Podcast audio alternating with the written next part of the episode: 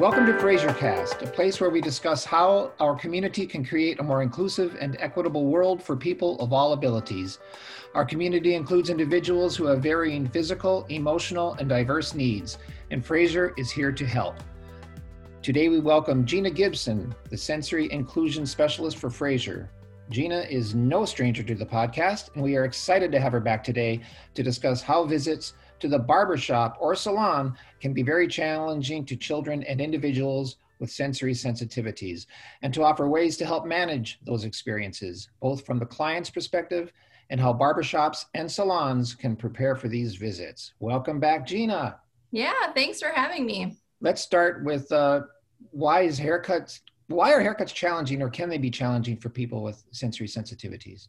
Yeah, so I know we recently talked about challenges with going to the dentist, and you'll notice that a lot of these things are similar. So, thinking about the sensory stimuli that's involved in a haircut experience. So, it might be the noises in the salon. So, maybe there are different types of music playing, or there are TVs that are playing different shows, and those have kind of competing audio in addition to people having a lot of different conversations at the same time. A haircut involves a lot of light touch, and light touch is going to be more irritating to individuals with sensory needs. So, some examples of when we have that light touch in an appointment is when someone is getting their haircut and maybe the hair is falling on the back of their neck, or if they're using a spray bottle to get their hair wet and the light mist of the water hits them in the face. Those things tend to be a little bit more irritating. Then there's also sitting on a raised chair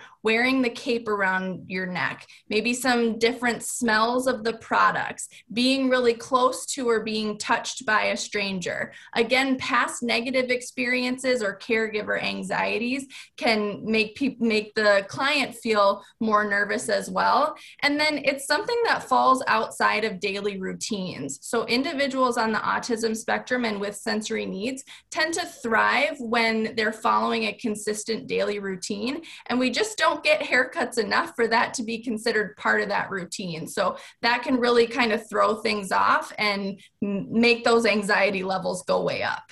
You know, that list, Gina, made me just feel as a parent that I would never even want to take my child in to get a haircut. It might be, be- better just to, you know, deal with it at home. And I'm sure that's where these haircuts begin at home. So let's talk about what a caregiver can do at home to prepare uh, a child, for example, for the barbershop. Yeah. So, again, the last time we talked about social narratives, that's something that's going to be helpful here as well. Or, again, watching those YouTube videos of successful haircuts, successful hair brushing, brushing. We want to definitely focus on the hair brushing and washing as well, because we want the hair to be healthy and not matted, because that would just make the haircut more challenging. Trying a, a, variety of different scents of hair products, or maybe using fragrance free products if your family member is sensitive to different smells. Um, using a visual schedule. So, that's another type of visual that either can be used kind of like a checklist or you can use images of the different steps in the process. So let's say for brushing your hair, step one might be getting your hairbrush. Step two, maybe you're going to spray some detangling spray. Step three, you're going to do the brushing and, you know, maybe that's it. Or if you want to break it down even more, maybe you'll brush the left side and then the right side and then the back and then you're done. So having those steps laid out so that your family member can see the whole process from start to finish helps them to know what's coming next and then that helps decrease the anxiety around that process. And then also using a timer. A timer can show someone how long an activity is going to last. So if they're having a really hard time with taking a bath, maybe we set the timer for we're going to take a bath for five minutes. And once the timer goes off, then you're done. One important thing to know about timers is when the timer goes off, you need to be done with the activity. Otherwise, the timer kind of doesn't mean anything and you're maybe breaking some trust in the process. But that's again where where we use those visuals that helps increase the engagement in the hair cutting routine or mm-hmm. hair brushing routine, hair washing routine to help everyone to feel really included and involved and and kind of even out the sense of control over what's happening. That's a great routine. So it sounds like you're describing like a practice haircut at home. Is that right? Yeah, yep. You could definitely do that. We do have a lot of families that, like you said, they start with haircuts at home. They might even start with doing a haircut in the bath if that's a place that their child or their family member feels really comfortable then you know they're already wet. So you don't have to spray them with water things like that. Then you could practice you know introducing electric clippers while they have like a safety cover on. So they're not actually going to be doing cutting but you get used to the sense of feeling the buzzing around your ears feeling the vibration of the clippers and all of those things help just make it more more familiar. Right. Now, Gina, you mentioned social narratives and you mentioned that you've covered this in a previous podcast. And of course, everyone out there in Fraser world listens to all these and they memorize everything. But let's assume we got some new listeners and they don't know what a social narrative is. Could you tell us what that is, please? Yeah, so a social narrative is kind of a story that tells what uh tells and shows what a process is going to look like. So it shows using images of what that actual process is going to look like, whether that's going to a hair salon, so that might have images of the salon that you're going to be going to or if it's brushing hair maybe it's images of that person having their hair brushed so that they see themselves in the story. And then there's some text to go along with it that explains each step of the process so that you can kind of prepare yourselves or even using it during the process to follow along so that instead of a visual schedule it could be you know a story that you're following along with so that you know what's coming next Awesome. So it sounds to me like the caregivers and the salon or the barbershop really have to work together on this. So, for example, if I'm a parent and I'm trying to get my child used to the idea of going into a salon and we practice and maybe I use an alarm, I need to keep those things, those things need to keep happening in the salon in a similar sort of way, correct? Yeah, definitely. So you can definitely set the salon up for success by from your scheduling appointment, letting them know you know, my family member might do better if we come at a time when the salon is a little less busy, or we want to come and see the salon and do kind of a pre-visit tour and just walk in see the lobby get more familiar with the environment and then leave without actually doing the haircut. Um, those are all things to again kind of bridge those gaps between what's going well at home and what might still be challenging at the salon. So having your caregiver advocate and point out all of those things to make it more successful is going to help in the long run and and then the caregiver and the stylist can work together as a team to make it a positive experience.